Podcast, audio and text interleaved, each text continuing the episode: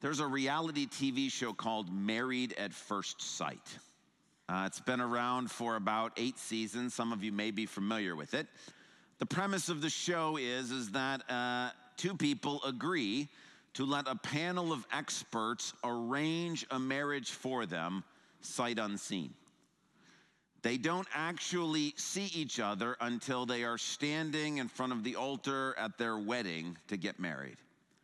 And then what happens is, is the show sort of follows them. And I think the way it started early on, they had four weeks, and I think now they have eight weeks to kind of learn how to be married. And then they get to decide at the end of that period whether or not they want to stay married or get divorced.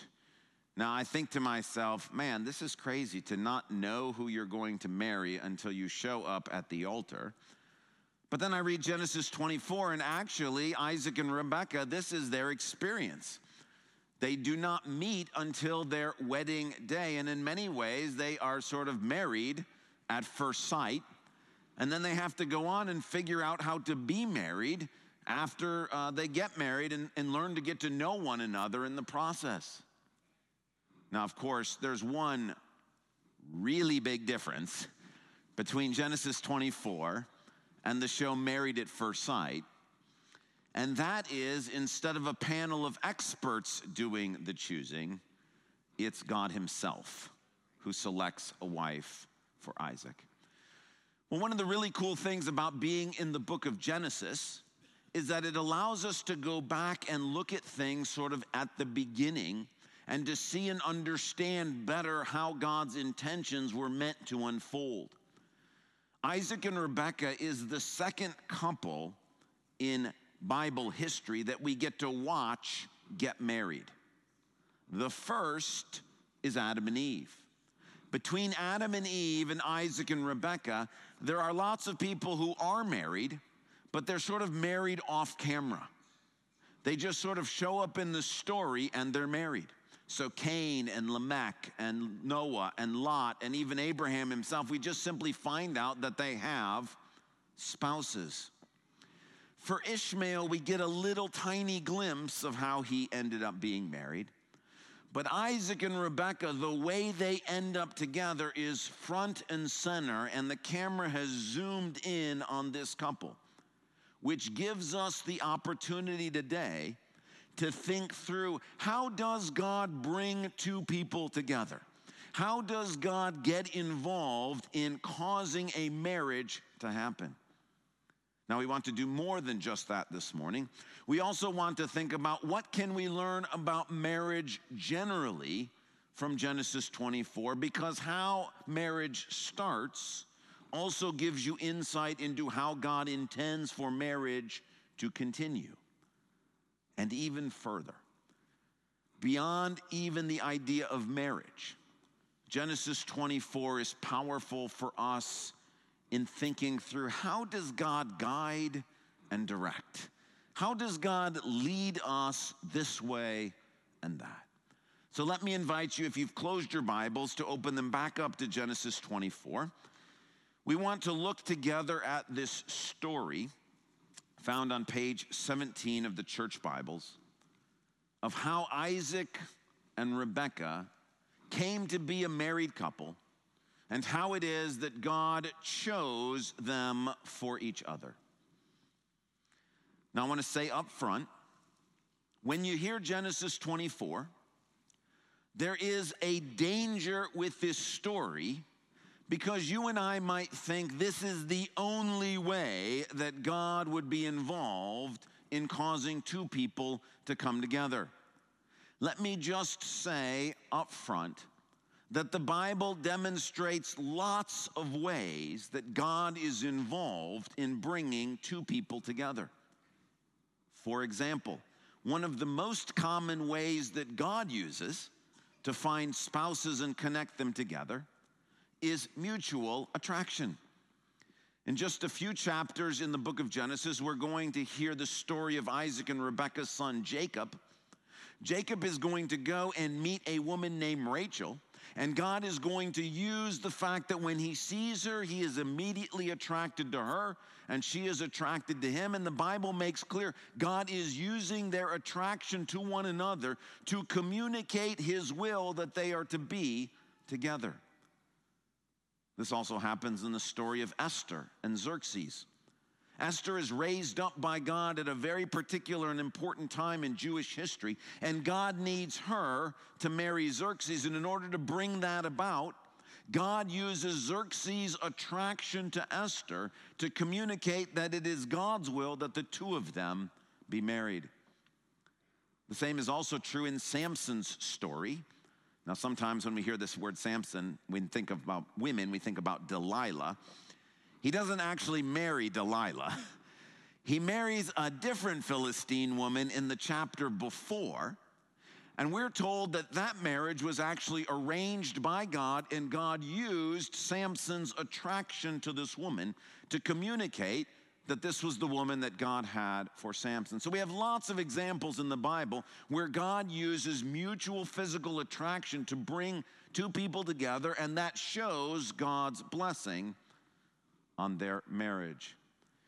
We also have examples where God demonstrates his will by causing his spirit to do something in and through a person, and another person pays attention and notices hey, wait a second, God's spirit is really active in this person. When I was in my uh, young 20s, I went to a church in Dallas, Texas that Tony Evans was the pastor of. And I remember him preaching a very formative sermon for my life on this very subject. And he said, Hey, now I can't really imitate the style, but you'll get the idea. He says, You want to get married? Get busy doing God's work. And then at some point, when you look up and look around, you'll notice there's somebody there working with you. That's the person to marry. That was how he met his wife Lois.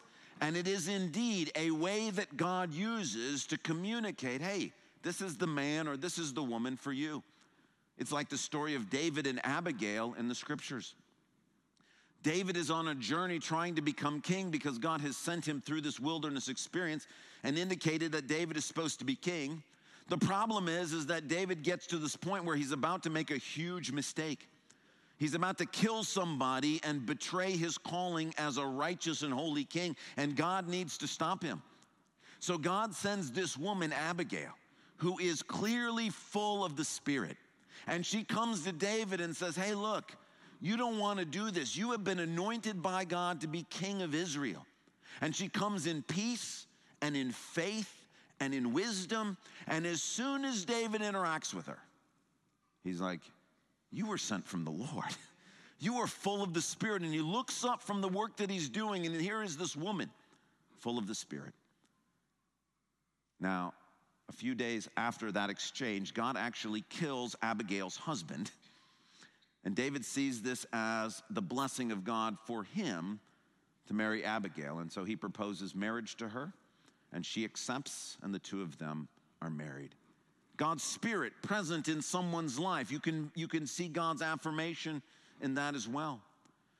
There are also stories of people following godly advice and ending up with their spouse. You may be familiar with the story of Ruth and Boaz. This is how they get married. Naomi, who is Ruth's mother in law from a previous marriage, says to Ruth, We got to find a spouse for you. And she says, here's who it is it's this guy, Boaz. And Ruth, in her faith and submission, listens to the godly advice. And we recognize that God has brought Ruth and Boaz together using Naomi's good, godly advice to guide them. We also have examples of people knowing God's will in this through dreams and visions. So Joseph is affirmed in his desire to marry Mary uh, through a dream that he has of the Lord. And the Lord affirms for him, Yes, this is the woman that I've chosen for you. And when he has doubts, because she somehow is pregnant, God says to Joseph, Don't be afraid. I've chosen this woman for you. So, dreams and visions, God can communicate through that as well. We should also include the idea that God sometimes through callings speaks to us about marriage. Paul says the reason why he's not married is because he has a calling from God and that God gave him a gift of singleness. And that through that calling, God has indicated his desires for Paul to remain single. So, too, today, God often uses callings in our lives, callings to ministry, callings to serve him, to communicate whether we're supposed to be married or who it is that we might be married to. Well, we add to that list Genesis 24, which is sometimes God arranges marriages. Now, I told you all of those ways because when we read Genesis 24, I don't want you to think this is the only way, but I will tell you personally, this is the way that I'm most drawn to. And that's because this is my story.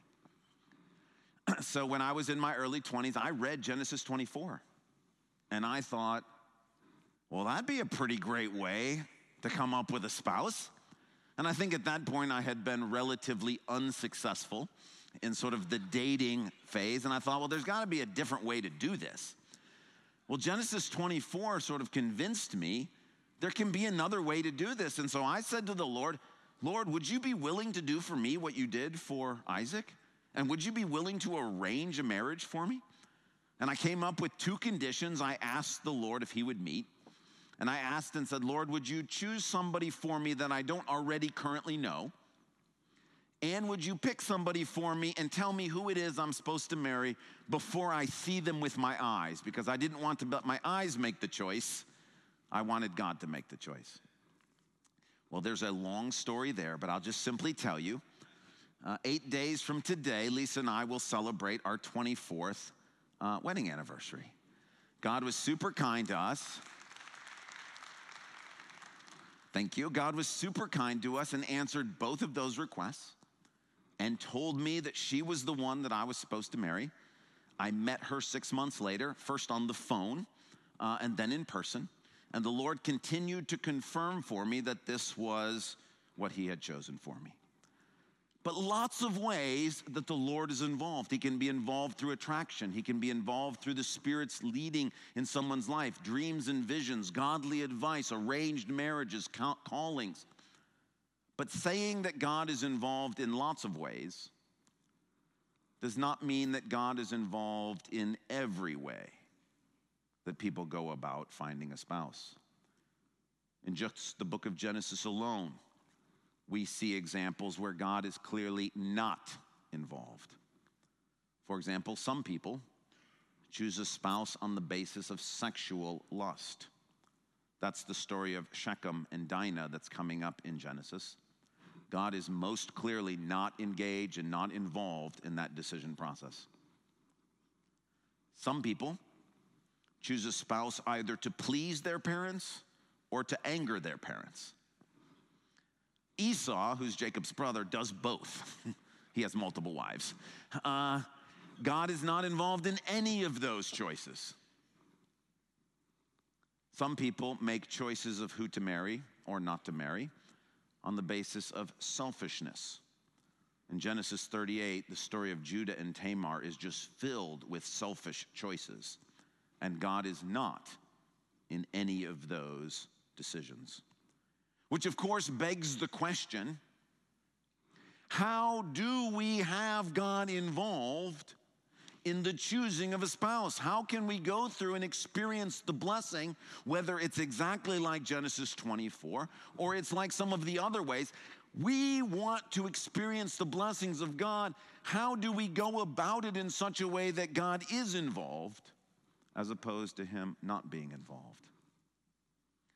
One of the things I love about this story is that it's not Abraham who does the choosing, it's Abraham's servant.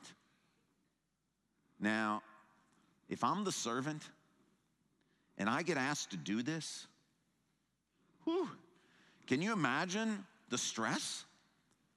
Could you imagine having to go do this? If this goes wrong, to have to come back and for the rest of their married life, be Abraham, be like, why'd you choose that lady? How did we end up with her in our family? But I love what the servant does. Verse 12 Lord, God of my master Abraham, Make me successful today and show kindness to my master Abraham. Where did he learn how to do this? From watching Abraham. The servant knows look, if you seek the Lord, he will be found. If you pray earnestly, he will respond. I don't know that the servant ever watched Abraham arrange a marriage.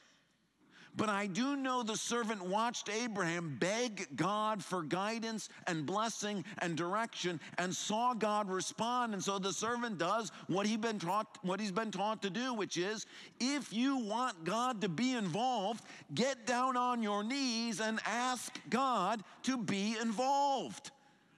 And so that's what he does.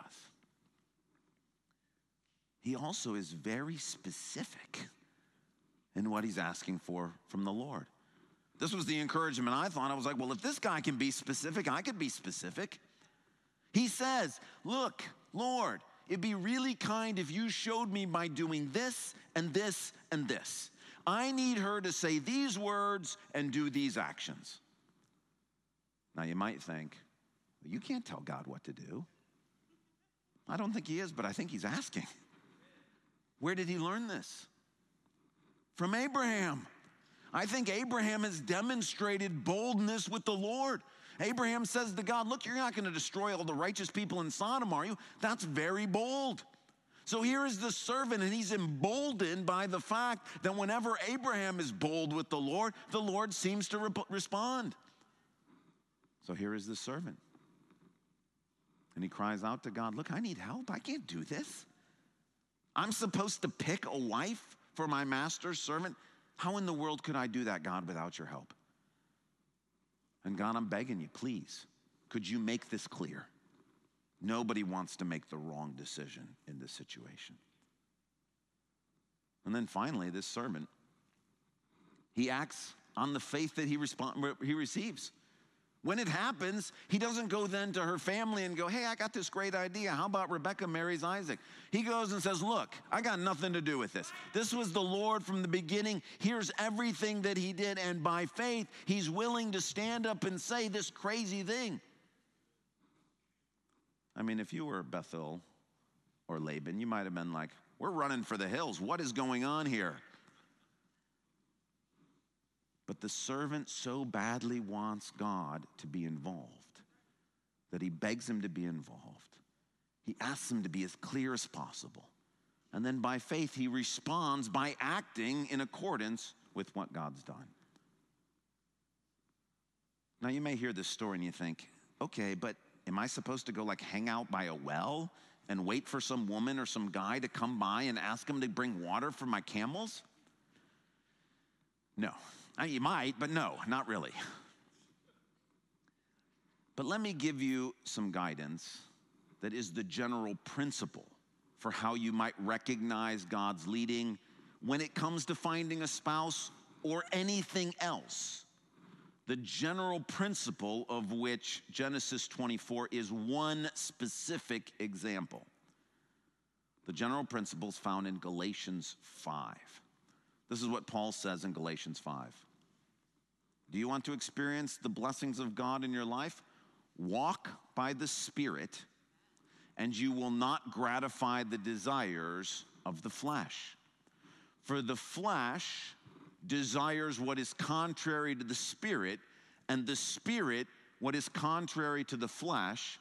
They are in conflict with each other, so that you are not to do whatever you want.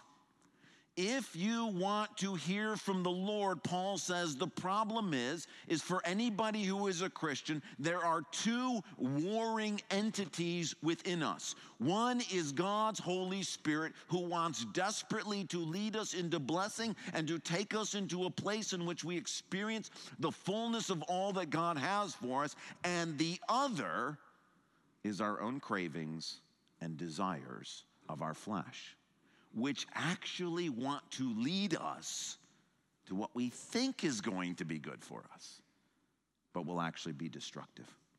Because this is true, Paul says you cannot do whatever you want. That is a bad way to make decisions. If you and I go about choosing a spouse or deciding to be married or not to be married or make any other decision simply on the basis of what we desire or long for or want or crave, you and I will not hear from God. Well, there's got to be some more help than that. Well, let's keep going in the passage. Can you put up the next part of Galatians 5? How can you recognize when it's the flesh that's in charge? Well, Paul says the acts of the flesh are obvious sexual immorality, impurity, debauchery. In other words, sex outside of marriage, a lack of holiness, a partying spirit, these are not from the Spirit. If this is part of the decision making process, it is not the spirit who is driving the decision, it is the flesh that is driving the decision.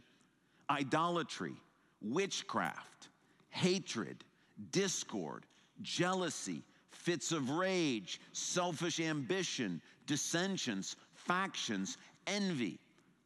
If you see a person full of jealousy, given easily to anger, trapped in laziness.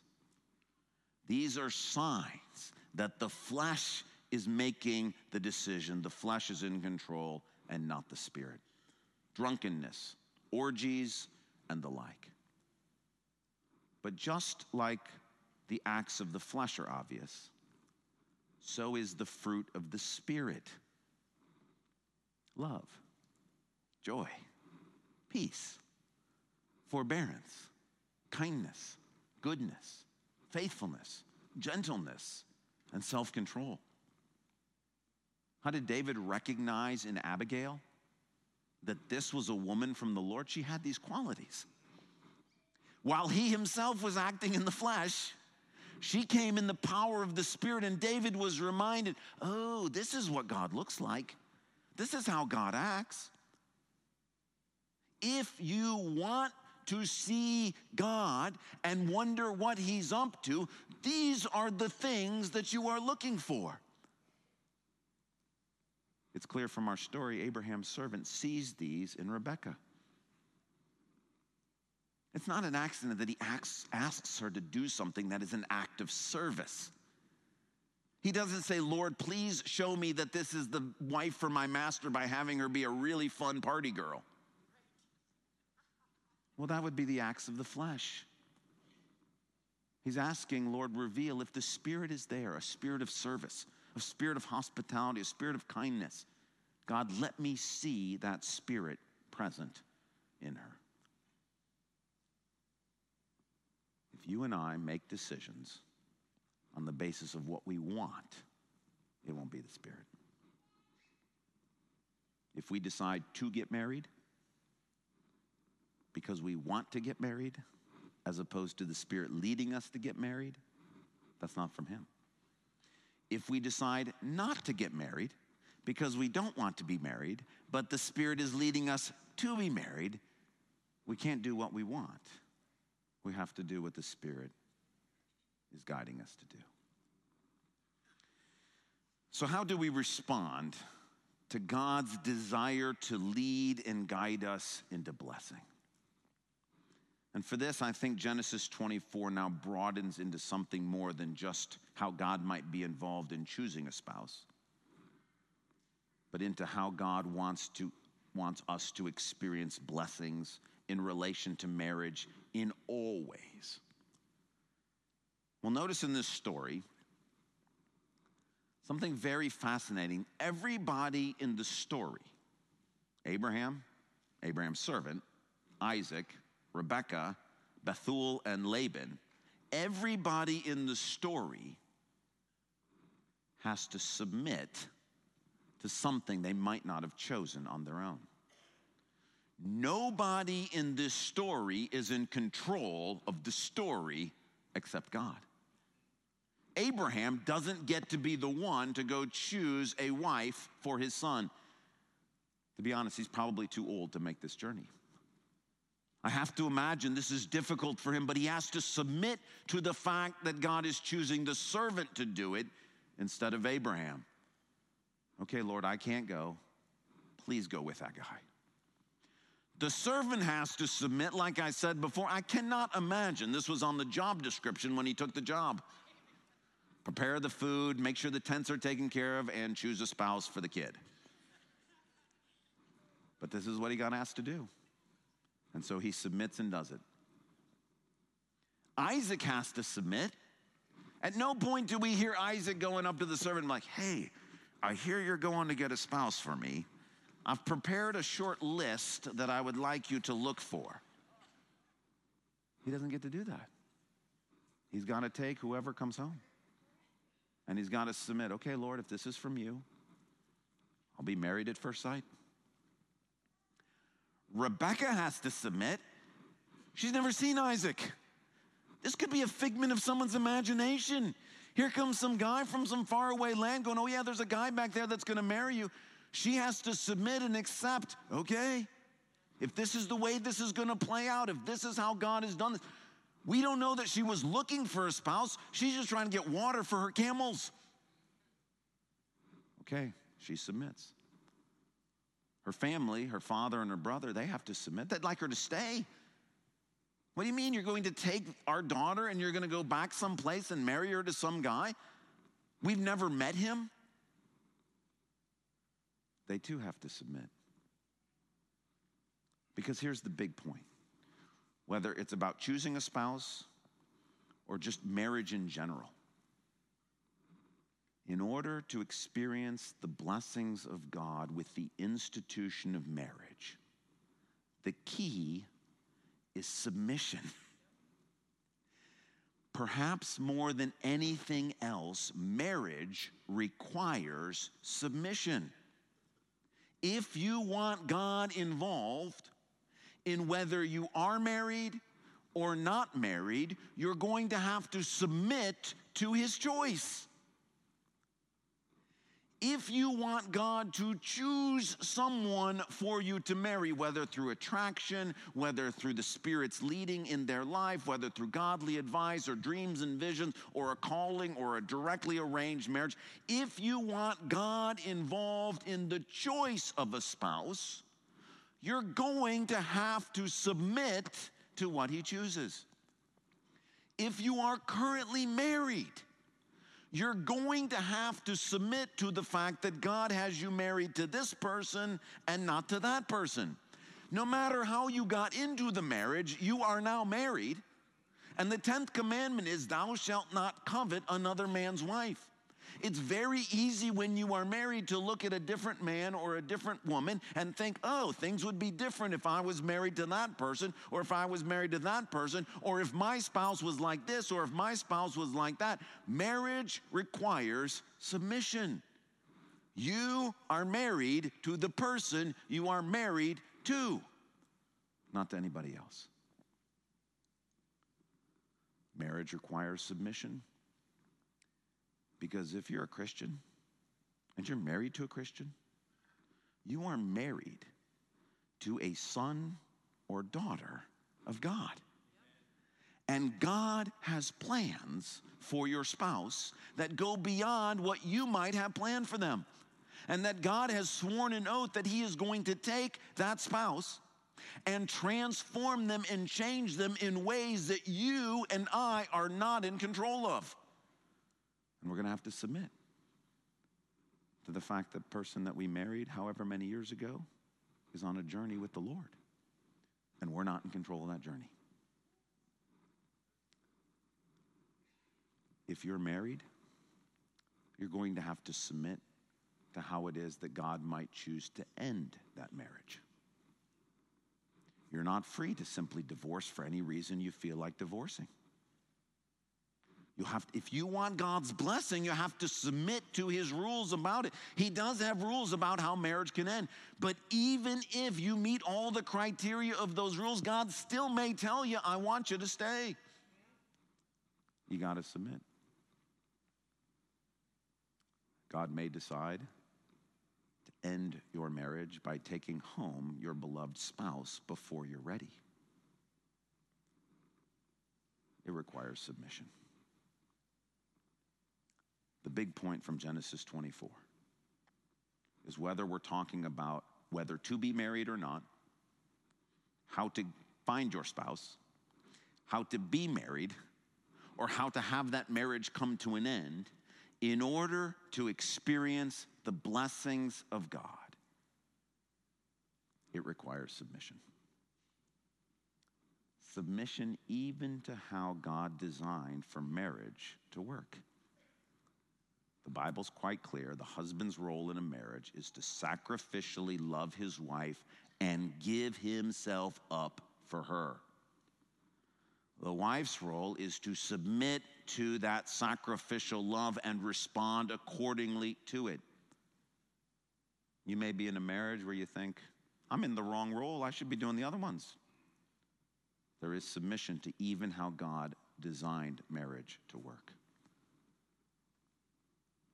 the blessings of God come when we let God into the middle of the process. And look what happens when He's there. It's not that their marriage will be without problems. We're going to see next week. They got issues in their marriage. It doesn't mean that if God chooses your spouse, everything's going to be smooth. It doesn't mean that you're never going to go through hardship or difficulty. But what it does mean that you will experience the blessings of God, whether in singleness or in marriage or in divorce or in widowhood. To this end, at Calvary, we've been thinking a lot about marriage and praying for marriage and families and parenting and men and women and all the issues sort of associated with it. And for a while, we've been thinking about it would be great to have somebody on our staff, a pastor, a minister, to help us think through that. Well, God's provided somebody. And so I get to tell you that we're hiring a new ministerial position at the church. Uh, we have somebody who is going to help us in this area, help us to do a better job seeking the blessings of the Lord when it comes to marriage, whether to be married or not to be married, or how all of that is supposed to work. And uh, his name is Jason Botbile. He's married to his wife, Julie. And in just a minute, uh, I'm going to ask Jason to come up here, and he's going to pray over us and pray for us. He doesn't officially start until April 4th, so we're getting this one for free. Um, but I wanted you to meet him, and I thought only the Lord could line this up. That we would be talking this morning about marriage, and uh, the elders voted to uh, hire Jason, and he accepted that offer just this last week. And so I thought, wouldn't it be great if uh, he could just pray over us and pray for us, and you got to meet him uh, through that? So, Jason, come on up here, my friend. And then uh, what I'd like you to do while he's coming uh, is I'd like you, as he gets ready to pray over us, think through right now what is it that God brought you here this morning to ask you to submit to with regards to marriage? Is it whether or not to be married? Is there something there that you desire something perhaps different than what the Spirit is doing? Does it have something to do with the timing of when that might all come to pass? Is God wanting you to submit to the who and how He might choose that person or not choose someone for you? Does it have something to do with you having to submit to the fact that the person you're currently married to may not be the person you would choose to be married to today if you had your choice? Is God wanting you to submit to something that He's doing in your spouse's life? That you're not sure where he or she is going and you're going to have to submit to what God is up to in that situation? Or perhaps is God asking you to submit to how He might be bringing your marriage to an end, whether through death or divorce or some difficulty? So, Jason, would you pray over us as a congregation? Thank you. Oh, Father, we thank you and praise you this morning. You are so gracious, so kind, so loving. Lord, we do ask for forgiveness, Lord, in ways in which we haven't made you first and we haven't submitted to you, Father. Lord, I ask, Lord, that uh, throughout this next season, your, your Holy Spirit would just begin to pour out upon us in regards to marriage and family. I, I pray, Lord, that uh, marriage, Lord, as you designed it, is used to show your relationship between you and the church, and that we're submitted to you, and it demonstrates the love you have for the church. So, Father, I ask right now by your Holy Spirit, you would come and just begin to flood our hearts, Lord, with your forgiveness and, and mercy. And Lord, I pray for singles as well as we look to this topic of marriage. I, I, I, pray, Father, that right now in this moment that you begin to submit every desire and want and need, Lord, in a way that honors you. And Lord, and where we've been hurt and where there's brokenness and where forgiveness needs to be had, I pray right now in this moment, you would begin to bring restoration to that. Right now in this moment, Father, that you would bring healing.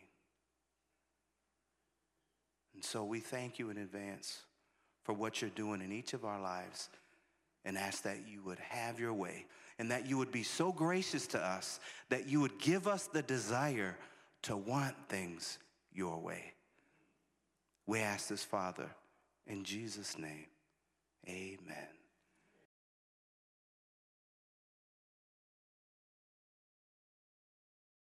Thank you so much for joining us for this podcast from Calvary Church. We hope this message has brought the light and hope of God's presence into your life, refreshing your soul for the journey the Lord has you on. If you have a spiritual need or would like to connect further with the work God is doing through Calvary Church, seek us out online at calvarygr.org.